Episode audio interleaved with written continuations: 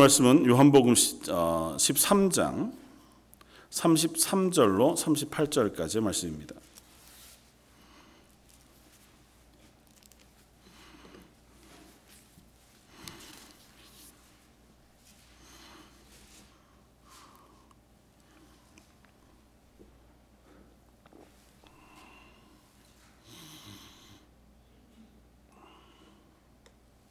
요한복음 13장 33절로 38절까지.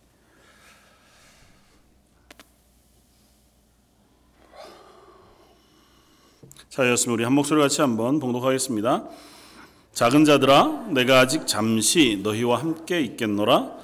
너희가 나를 찾을 것이나 일찍이 내가 유대인들에게 너희가 내가 가는 곳에 올 수 없다고 말한 것과 같이 지금 너희에게도 이르노라. 새 계명을 너희에게 주노니 서로 사랑하라. 내가 너희를 사랑한 것 같이 너희도 서로 사랑하라. 너희가 서로 사랑하면 이로써 모든 사람이 너희가 내 제자인 줄 알리라. 시몬 베드로가 이르되 주여 어디로 가시나이까?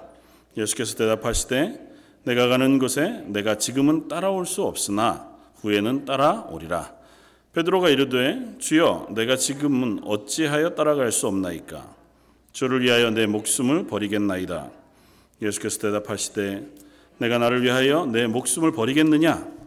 내가 진실로 진실로 내게 이르노니 닭 울기 전에 내가 세 번 나를 부인하리라. 아멘.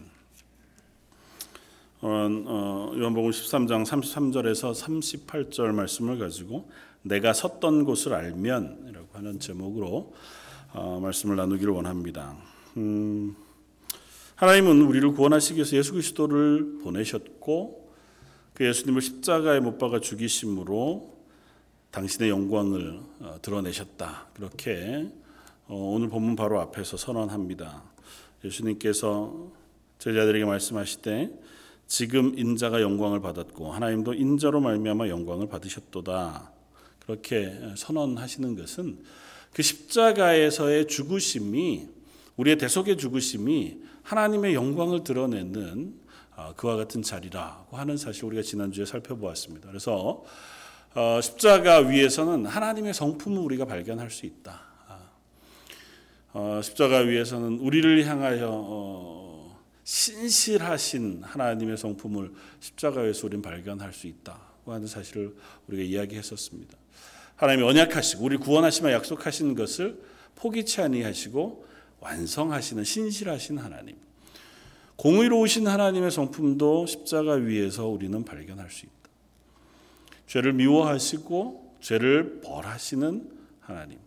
거룩하신 하나님도 우리 십자가 위에서 만날 수 있습니다. 또 그 위에서는 하나님 풍성하신 사랑의 하나님도 십자가 위에서 우리는 발견할 수 있습니다.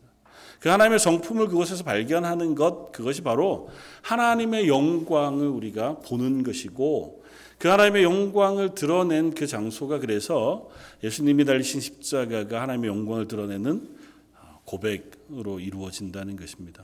그런데 그 예수님의 달리신 십자가는 하나님의 영광을 드러내고 우리의 구원을 완성하신 자리일 뿐만 아니라 우리의 섰던 곳이 어디인지도 드러내주는 장소라고 하는 생각을 해봅니다. 무슨 이야기냐 하면 우리를 구원하기 위하여 예수님께서 그 십자가를 지시고 죽으셔야만 했습니다. 그 이야기는 다시 말하면 우리를 구원하기 위해서는 예수님께서 하늘 보좌를 버리시고 십자가 위로 내려오시지 않으면 안 되었다고 하는 것을 설명하기도 한다는 거죠. 예수님이 십자가를 지셔야만 저와 여러분들을 죄 없이 하시고 하나님의 자녀 삼으는 삼으시는 구원을 어, 완성하실 수 있다는 사실로 미루어 본다면 그 십자가 위에 달리신 예수님은 그 십자가 위에 대신 달려 죽어야 할 우리의 삶의 현 자리를 정당하게 들려 드려 어, 드러내 보여주는 자리가 바로 십자가 라고 하는 것이죠. 예수님이 십자가에 달리셔 죽으신 그 사건을 통해서 우리는 내가 그 자리에 선 그리고 그 자리에 달려야 할 그리고 그 자리에서 죽어야 할 죄인인 것을 발견하게 되고 그곳에서 죽을 뿐만 아니라 장사진에서 무덤에 묻히고 영원한 지옥에 옮겨져서 그곳에서 영원한 형벌을 받아야 할 존재인 것을 예수님의 십자가상에서 우리는 확인하게 되어진다는 것입니다. 그런 의미에서 예수님의 십자가는 우리가 얼마나 하나님 앞에서 죄인인가를 완전하게 들여 내 보여주는 자리가 되기도 한다고 하는 사실을 우리가 확인합니다. 이런 영화가 있었으면 뭐 예전에 정확한 제목인지 모르겠는데 어둠 어둠에서 건진 내 딸 뭐 이런 영화가 옛날에 있었나요 한국에? 어쨌든 비슷한 제목이 있었던 것 같아요. 어, 자녀가 어쨌든 아주 어, 어둠 속에서의 삶으로 어, 살아가는 자리에 있을 때에 그 사실을 부모가 알게 되면 그 자녀를 그곳에서 건져내기 위하여 거기까지 가야 합니다. 그러니까 그곳에 가서 뭐 숱한 위험 뭐 이런 거 다 치우고 적어도 자녀가 있는 자리에 가야 그 자녀를 데리고 그곳에서 나와서 내 집으로 데리고 올 수 있잖아요. 뭐 요즘 같으면 전화해서 뭐 데리고 뭐 그런 거 다그 어, 배제하고 그, 그 자녀가 어둠 속에 있으면 그 그곳에 가야 그 자녀를 데리고 올 수 있습니다.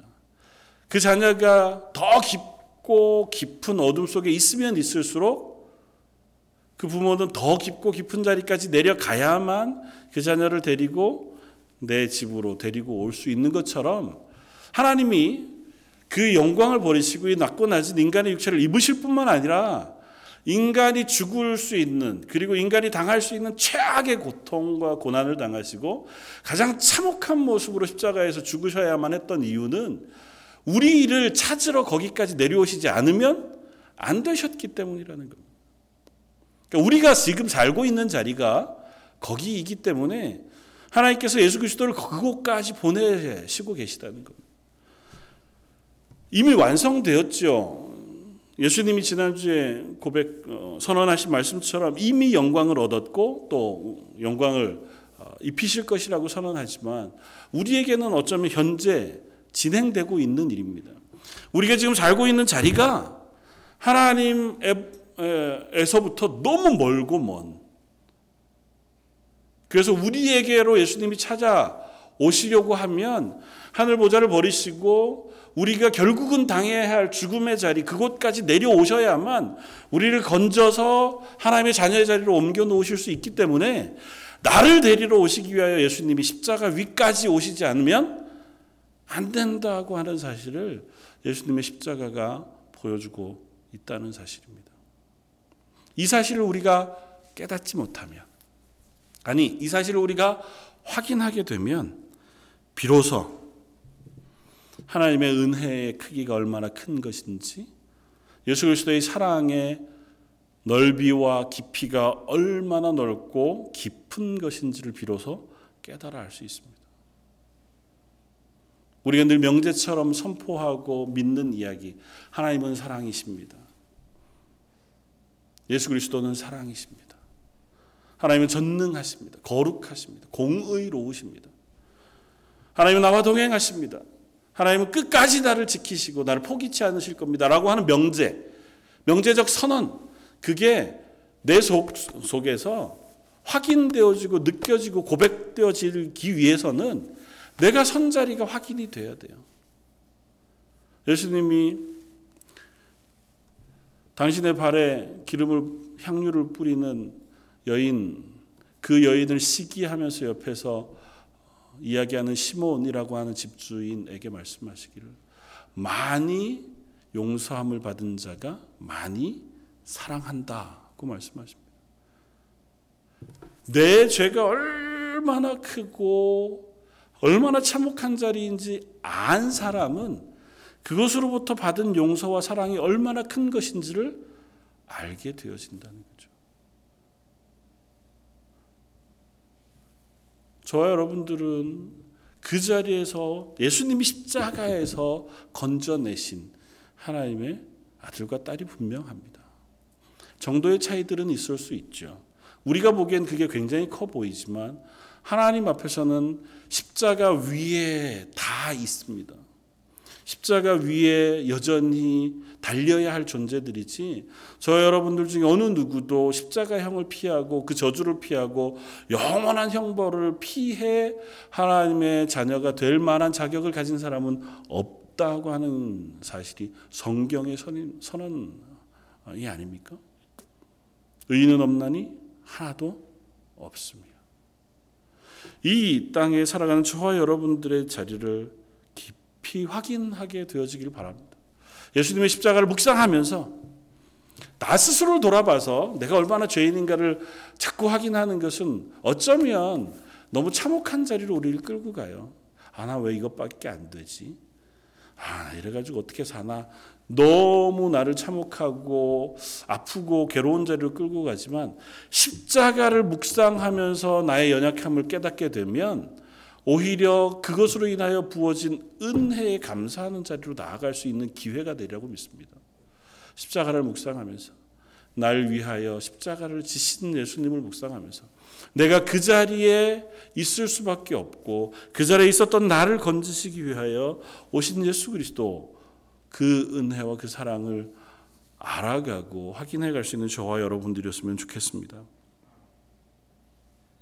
그 사실을 깨달아 알게 되면 비로소 오늘 예수님이 제자들에게 하신 말씀을 우리는 이해할 수 있습니다. 예수님께서 오늘 33절 이하에 이렇게 선언하시면서 얘기하십니다.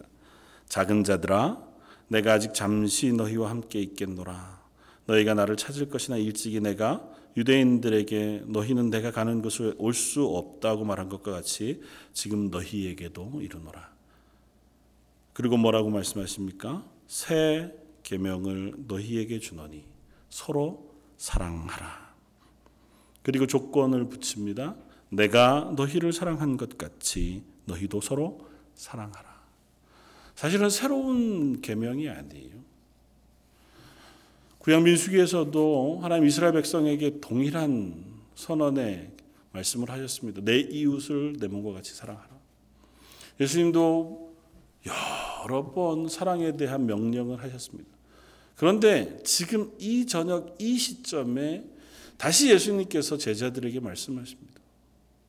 이제 내가 곧 갈 것이다.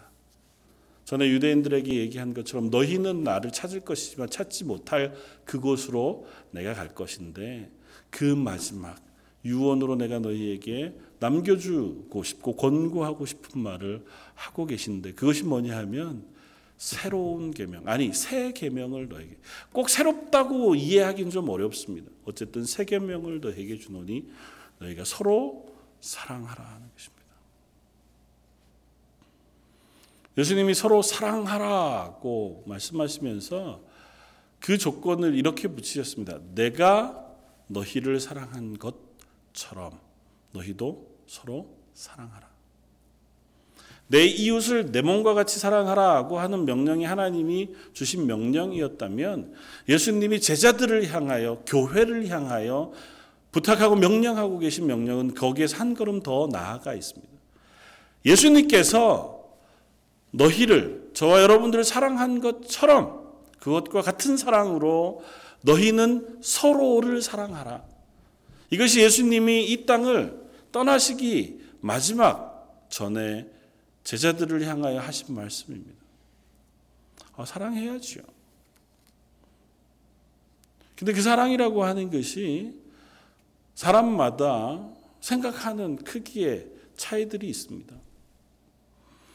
사랑해야죠. 사랑하십시다. 사랑하라고 하는 명령만큼 우리가 수없이 들어왔고 또 당연히 고개를 끄덕이면서 그래야죠. 응답할 어, 대답 인 질문이 없습니다. 그런데 문제는 그럼에도 불구하고 우리들이 늘 느끼기에 우리는 사랑이 부족하다고 느낀다는 겁니다. 예수님이 말씀하신 그 사랑, 그 사랑을 우리가 서로에게 해야 할 텐데라고 생각은 하지만 여전히 서로가 느끼기에 또 내 스스로가 생각하기에도 내가 하는 사랑 그리고 내가 받는 사랑은 예수님 말씀하신 사랑과 그 크기에 있어서 참 다르다. 왜 이렇게 사랑이 부족하지? 라고 하는 생각 속에 우리가 놓여지게도 된다는 것입니다. 그것을 저는 이렇게 풀어봅니다. 예수님이 하신 이 명령 그리고 이 말씀의 자리에 분위기를 한번 생각해 보십시오. 마지막 날 저녁 예수님께서 유월절 만찬을 제자들과 나누십니다. 이전에도 여러 번 그러하셨지만 예수님이 제자들을 데리고 이미 준비되어진 다락방으로 가서 깜짝 놀랄 만큼 제자들과 함께 유월절 저녁 만찬을 함께 나누시고 계십니다. 제자들 입장에서는 익숙하기도 하지만 또 놀라운 경험이기도 해요. 아무도 미리 준비하려고 예비해 놓지도 않았고 계획해 놓지도 않았고 연락되어지지도 않은 6월절 만찬이 이미 준비되어진 다락방 그곳에 예수님의 말씀에 의지하여 가 그 저녁을 나누어 먹고 있습니다. 어쩌면 기분 좋은 식사의 자리였을 수 있죠. 예루살렘을 입성할 때 예수님을 향해 환호하는 소리를 제자들이 들었습니다. 일주일어간 예수님이 예루살렘을 출입하시면서 행하셨던 말씀의 권위와 그 예수님을 두려워하는 제사장들의 모습도 보았습니다. 제자들의 입장에서는 이 6월절 저녁 만찬이 너무너무 감사한 일이었을 겁니다. 그런데 이 6월절 만찬에 참석하시면서 예수님이 하시는 말씀과 행동이 조금은 제자들을 불안하게 합니다. 내가 이제 곧 죽어야 할 것이다 하고 말씀하시고 평소에 하시지 않던 허리에 띠를 띠시고 제자들의 발을 하나씩 씻으시면서 어, 내가 너희에게 이와 같이 한 것처럼 너희도 가서 이와 같이 하라 명령하시면서 이전과는 다른 전혀 다른 분위기의 저녁 식사의 자리를 만들어 가세요. 그리고 말씀을 길게 엄숙하게 말씀을 진행해 가시면서 거듭거듭 말씀하십니다. 내가 이제는 죽어야 할 것이다. 그것으로 하나님의 영광을 돌리게 될 것이다. 그리고 심지어 너희들 중에 한 사람이 나를 팔 거다. 그까지 말씀하시니까 제자들 입장에서는 아, 믿고 싶지 않은 이야기를 하시지만 뭔가 불안해요. 그래서 제자들이 예수님에게 묻습니다. 도대체 누가 그런 일을 합니까? 저는 아니지요. 그렇게 얘기는 했지만 금방 그 이야기도 잊혀진 걸 보면 제자들 사이에서는 그걸 무시하고 싶은 마음이 있었는지도 몰라요. 가론 유다가 밖으로 나아가고 가론 유다를 지칭하시는 예수님의 말씀이 있었음에도 불구하고 제자들 사이에서는 그것을 알아차리거나 그것을 깨닫거나 하는 분위기가 없었던 것으로 보아서 암묵적으로 그냥 예수님이 저렇게 말씀하시는 게 좀 무언가 있는 것 같고 두렵긴 하지만 그 실체를 알고 싶지는 않은 좀 무서운 거는 나중에 듣고 싶잖아요. 좀 힘든 거는 나중에 알고 싶고 아마 그런 분위기가 팽배한 정도쯤이었을 것이다 이해해 볼 수 있습니다. 그런데 예수님 아랑곳하지 않고 계속 말씀하세요. 그러니까 시몬 베드로가 예수님에게 나아가서 묻습니다. 시몬 베드로는 항상 뭐 가장 일반적인 그리고 가장 앞장선 그런 건강한 사람 제자였으니까 예수님이 발을 씻어 주실 때에도 이의를 제기하고 또 그 앞에 저 다 씻어 주십시오 뭐 그렇게 얘기할 만큼 담대한 사람이었으니까 예수님이 이제 내가 갈 것이다. 근데 너희는 나를 찾겠지만 못 찾을 거고 내가 어 그곳에 어 가게 되어질 것에 대해서 얘기하시니까 어 베드로가 묻습니다. 예수님 어디로 가시는데 어디로 가시는데 우리가 못 따라간다 못 찾겠다 그렇게 말씀하십니까 오늘 본문 36절에 예수님이 뭐라고 말씀하세요? 내가 가는 곳에 내가 지금은 따라올 수 없으나 후에는 따라오리라. 예수님의 말씀이 무엇인지 우리는 압니다. 예수님 십자가를 지시고 부활승천하신 이후에 제자들 특별히 베드로가 예수님을 부인하기도 하고 그 자리로 나아가지 못하지만 결국은 하나님의 사도가 되어서 예수님의 사도가 되어서 순교하고 하나님의 나라까지 갈 것인 것을 말씀하시는 의미로 충분히 읽을 수 있습니다. 그러나 베드로의 입장에선 당황스럽습니다. 지금은 못 따라오는데 나중에 따라온다고 하시니까 궁금한 거죠. 그러면서 자기의 믿음의 고백을 합니다. 어딘지 알지 못하지만 제가 예수님을 위해서라면 목숨을 버릴 각오가 되어 있습니다. 어디 가시더라도 저는 거기를 따라갈 수 있습니다. 예수님의 말씀이 38절에 내가 나를 위하여 내 목숨을 버리겠느냐고 물으세요. 이야기는 너 그렇지 못할 거야. 그렇게 말씀하시는 겁니다. 뒤에 나오는 말씀이 그거잖아요. 진실로 진실로 내게 이르노니 내가 오늘 다굴기 전에 나를 세 번 부인할 것이다. 예수님은 어쩌면 따뜻한 음성으로 말씀하셨는지도 모릅니다. 안다. 네가 지금 그 마음인 줄 아는데 네가 날 위해서 목숨을 버리는 자리까지 못 나올 걸. 오늘 이 밤이 새기 전에 닭이 세 번 울기 전에 넌 나를 세 번 부인할 것이다 하고 말씀하십니다. 이 분위기 속에서 혹은 이 말씀 속에서 예수님의 가르침을 우리는 한 번 더 생각해 봅니다. 너희는 서로 사랑하라. 내가 너희를 사랑한 것처럼 너희는 서로 사랑하라. 예수님의 그 말씀은 우리가 도달할 수 없는 것을 요구하고 계십니다. 베드로가 내가 예수님을 위하여 목숨을 버릴 수 있습니다. 단언했지만 아니다. 넌 날 위해서 목숨을 버릴 수 없고 너는 불과 몇 시간이 되지 않아서 나를 세 번 부인할 거야. 말씀하신 것처럼 우리는 예수님처럼 서로를 사랑할 수 없는 존재인 것을 드러내 보여주십니다. 우리가 아무리 사랑한다고 해도 예수님이 자기 목숨을 버려 우리를 위하여 대속의 십자가를 지신 것처럼 나는 내 형제를, 내 교회의 성도, 내 이웃을 사랑한다고 이야기할 만한 사람이 있을까요? 불가능합니다. 아무리 생각해도 불가능해요. 심지어 내 자식을 사랑하는 사랑도 하나님이 우리를 사랑하신 사랑에 비긴다면 턱없이 부족합니다.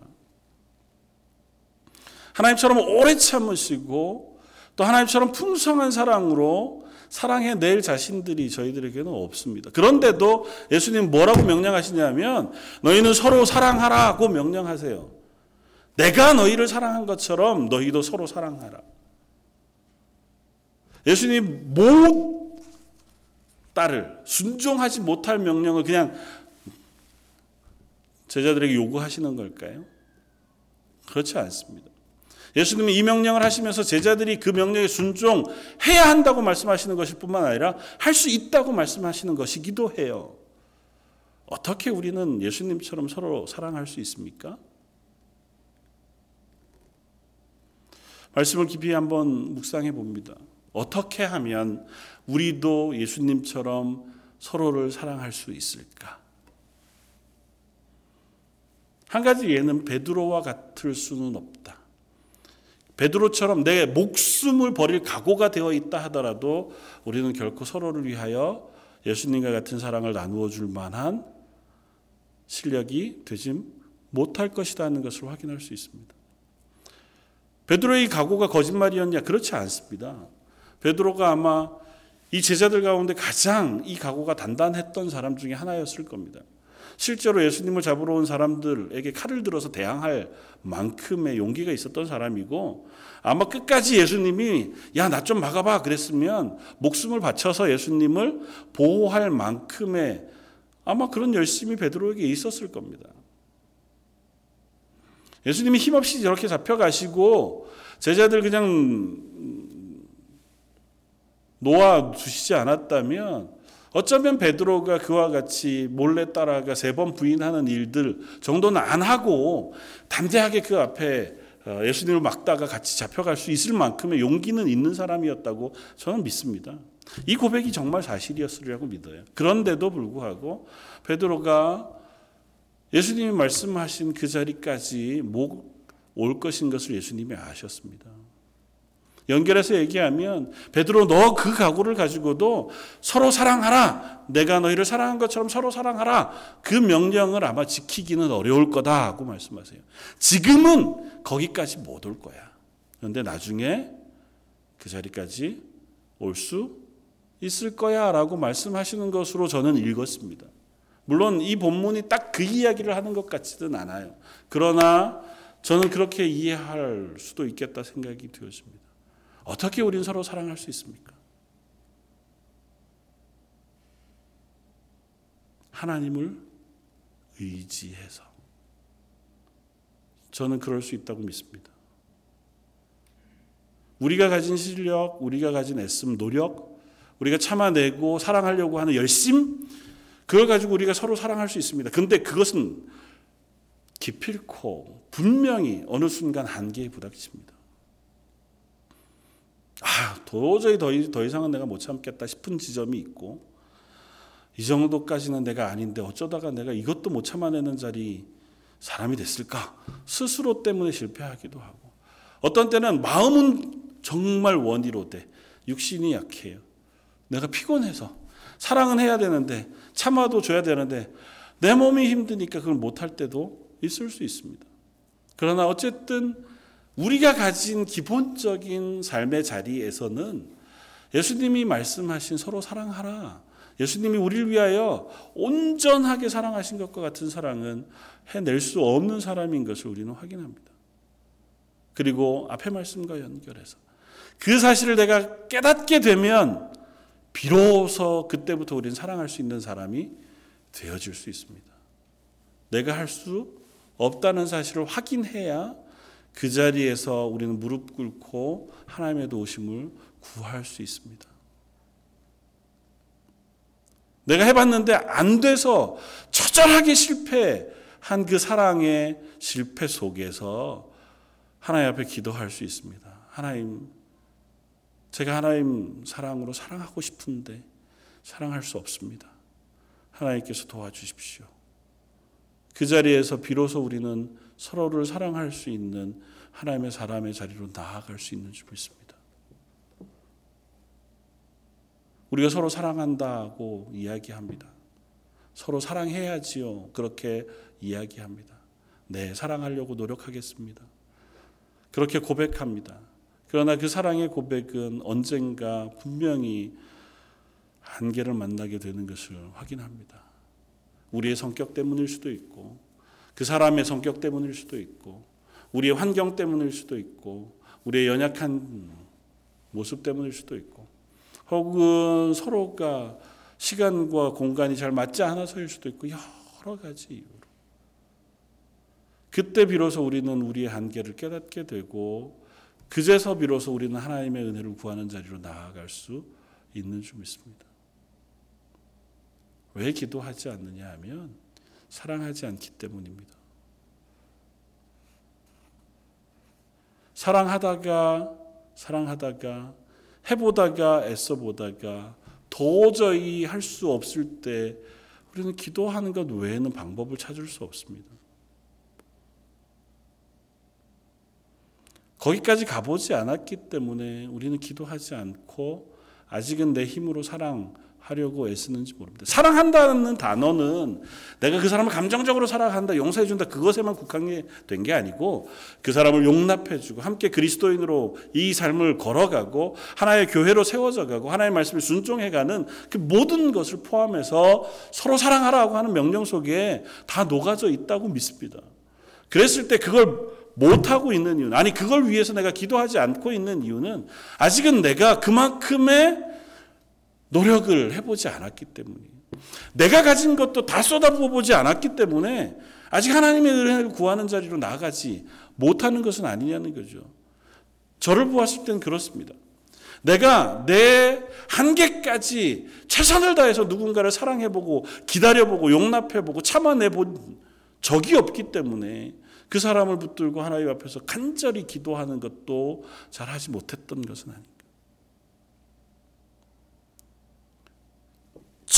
철저하게 저 사람을 사랑하기 위해서 내가 할 수 있는 모든 것을 다 했다고 생각되는 그 자리에도 갔는데도 불구하고 내 마음속에 저 사람을 사랑할 수 없고 저 사람을 기다려줄 수 없고 용납할 수 없고 참아내줄 수 없을 때 그때 하나님이 우리에게 이렇게 말씀하시면 서로 사랑하라. 내가 너희를 사랑한 것처럼 너희도 서로 사랑하라. 고 하는 말씀이 내 귀에 들려지면 전 분명히 하나밖에는 선택할 길이 없는 줄 압니다. 하나님 못하겠습니다. 하나님 내 힘으로는 불가능합니다. 저 사람을 바꾸시든지 날 바꾸시든지 둘 중에 하나 하기 전에는 제가 저 사람 사랑하고 참아내는 게 불가능합니다. 그렇지 않을까요? 오늘 본문이 이야기하는 바는 전 그것이라고 생각합니다. 저와 여러분들이 지금 선 자리가 어딘가를 예수님이 분명히 드러내 보여주십니다. 저와 여러분들이 선자리는요, 내 힘과 내 능력으로 예수님의 명령을 따라 순종하는 자리, 그 자리가 아닌 줄 압니다. 내 힘으로 애써 따라가 보지만 턱없이 부족한 자리.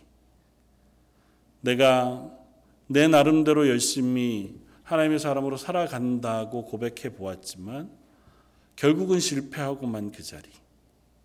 그 자리가 어쩌면 저와 여러분들의 선 자리일 수 있겠다. 그리고 그것을 확인한 사람에게는 비로소 하나님을 의지해서 그 다음 자리로 나아가는 용기가 생겨지게 되고 내 실패와 내 연약과 저 사람의 실패와 저 사람의 부족함을 그 다음에는 용납해 줄 수 있는 자리로 나아갈 수 있게 되어지지 않을까. 베드로에게 말씀하십니다. 네가 나를 위해서 목숨을 버릴 수 있을까? 그런데 베드로가 어떻게 죽습니까? 로마로 가서 로마에서 예수님이 달린 십자가에 거꾸로 달려서 순교했다고 하는 이야기를 우리 읽습니다. 오늘 본문에 예수님을 향하여 제 베드로가 묻습니다. 36절 주여 어디로 가시나이까? 우리가 잘 아는 영화 제목 Quo Vadis 주여 어디로 가시나이까?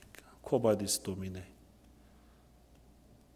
이 예수님을 향해서 물었던 베드로의 그 질문이 나중에 베드로가 순교할 그때쯤 베드로가 로마에서 박해를 피해서 혹은 그 로마에서의 사역을 더 이상은 감당할 수 없어서 로마를 떠나 나올 때에 그 길가에서 예수님을 만났다. 그렇게 전설로 이야기가 전해져 내려옵니다. 그때도 동일한 말로 베드로가 예수님에게 묻습니다. 주여 어디로 가시나이까? 예수님이 그렇게 대답하셨다고 전해지죠. 나는 내가 버린 로마로 가서 다시 십자가에 못 박히러 간다. 그 말씀을 듣고 베드로가 길을 돌이켜 로마로 다시 돌아가 그곳에서 거꾸로 십자가에 매달려 죽었다. 그렇게 전설은 전해 내려옵니다. 전해지는 이야기는 그렇게 우리에게 전합니다. 베드로야, 네가 지금 나를 위해서 목숨을 버릴 수 있겠니? 지금은 네가 내가 가는 곳에 오지 못할 것이다. 그러나 나중에는 네가 그렇게 할 수 있을 것이다. 저와 여러분들이 지금은 어쩌면 예수님 명령하신 명령에 순종할 수 없는 연약한 사람들인지 모릅니다. 서로 사랑하라 말씀하시지만 그거보다 어려운 명령이 없는 줄 압니다. 이웃을 내 몸과 같이 사랑하라 말씀하신 명령도 지키기 불가능하고 내가 너희를 사랑한 것처럼 너희가 서로 사랑하라 하신 말씀에 순종하는 것은 도무지 한 발자국도 불가능한 하나님의 명령이지만 그러나 하나님 제가 할 수 없습니다. 정말 정말 그런데 제가 예수님의 말씀에 순종하고 싶습니다.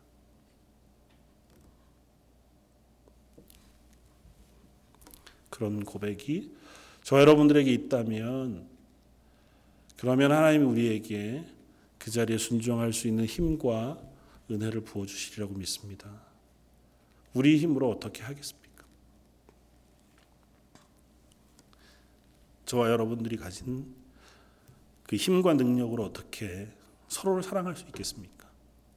내 목숨을 버리는 자리 베드로와 같이 저도 할 수 있으리라고 믿습니다. 얼마든지 단 한 번 정도쯤은 여기 성도들을 위해서 내 목숨을 버리라고 하면 저 할 수 있을 것 같아요. 그런데 그 성도들을 오래 참아내고 기다리면서 끝까지 사랑하고 그들 위하여 기도하라고 명령하신 명령에 내가 순종하고 있나? 그렇게 물으면 그러지 못하고 있구나. 그 대답을 할 수밖에 없는 사람인 것을 고백합니다. 하나님 어쩌면 우리를 더 낮은 자리, 우리의 선자리, 그곳까지 내려가도록 보고 계시는지 모릅니다. 결코 그것이 하나님이 우리를 버리신 것이 아니고 우리를 놓은 것이 아니라 우리를 하나님의 제자로 자녀로 서로 사랑할 수 있는 능력 가운데로 인도하시기 위한 하나님의 이끄심인 줄 믿습니다. 말씀을 묵상하면서 그 자리까지 내려갈 수 있기를 원합니다. 서로 부닥쳐서 싸우다가 그 자리로 내려가는 게 아니고 우리가 말씀을 묵상하다가 아 하나님 명령하셨는데 내가 정말 겨우 얼마만큼도 노력해 보지 못했구나. 그 자리에 서서 확인할 수 있기를 원합니다.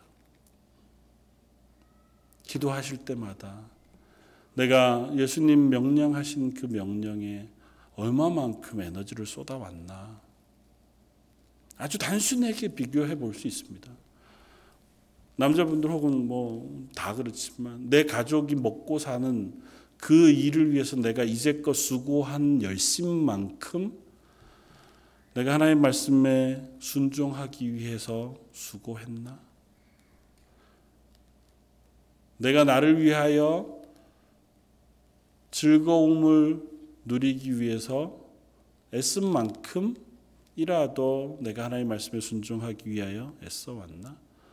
나의 우선순위 가운데에 다른 모든 것들은 다 놓더라도 가장 중요하게 이것만은 놓지 않고 나는 하겠습니다고 했던 것 속에 과연 내가 하나님 말씀을 묵상하고 순종하는 건 몇 번째쯤 되나?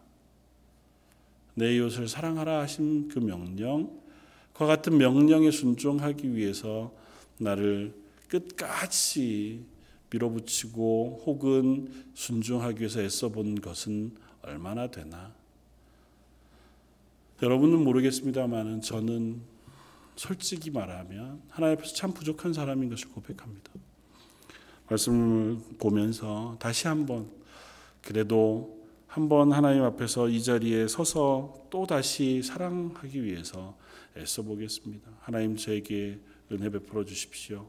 제가 하는 것이 아니라 하나님이 주신 것으로 이것을 한번 순종하기를 원합니다. 제가 할 수 있을 때까지 하나님 계속 거듭거듭 은혜 베풀어 주시고 능력 부어 주시고 위로해 주시고 격려해 주시고 다시 세워 주시고 다시 그 자리로 이끌어 주십시오. 그렇게 기도하는 저와 여러분들 되시기를 주님의 이름으로 부탁을 드립니다. 같이 한번 기도하겠습니다. 주여 어디로 가시나이까? 내가 가는 곳에 내가 지금은 따라올 수 없으나 후에는 따라오리라. 저희가 지금 말씀에 순종하는 자리에 턱없이 부족한 사람들인 것을 고백합니다. 저희 나름대로는 그리스도인이고 싶고 저희 나름대로는 하나님 말씀에 순종하는 사람이고 싶고 또 하나님 앞에서 하나님의 은혜를 경험하는 사람들이고 싶은데 여전히 저희의 힘과 저희의 열심과 저희가 가진 실력과 저희가 가진 능력으로 하나님 말씀에 순종하고자 한 것은 아닌지요. 아니, 심지어 그것조차 최선을 다하고 끝까지 해보지 않아서 나는 하나님의 능력과 은혜가 아니면 하나님의 극률하심이 아니면 하나님의 사람으로 하나님의 자녀로 살 수 없습니다 하는 고백조차 해본 적이 없는 연약한 사람들은 아닌지요. 하나님의 말씀을 통해서 저희를 비추어 주시고 말씀해 주시니 감사합니다. 이 자리에 기도하는 모든 성도들 하나님 저희들에게 하나님의 은혜와 능력을 의지해서 서로 사랑할 수 있는 하나님의 사람이 되게 하여 주옵소서. 저희가 선자리 꼭 그곳까지 내려가지 않아도 말씀만 묵상해 보아도 십자가만 깊이 묵상해 보아도 하나님의 은혜가 얼마나 필요한 사람인지를 깨달아 알아서 그 하나님의 은혜를 구하는 자리에서는 저희들 되고 그 기도에 응답하셔서 저희를 하나님의 능력 가운데 세우시는 저희 런던 제일장로교 모든 성도들 되게 하여 주옵소서. 오늘 말씀 예수님 이름으로 기도드립니다. 아멘.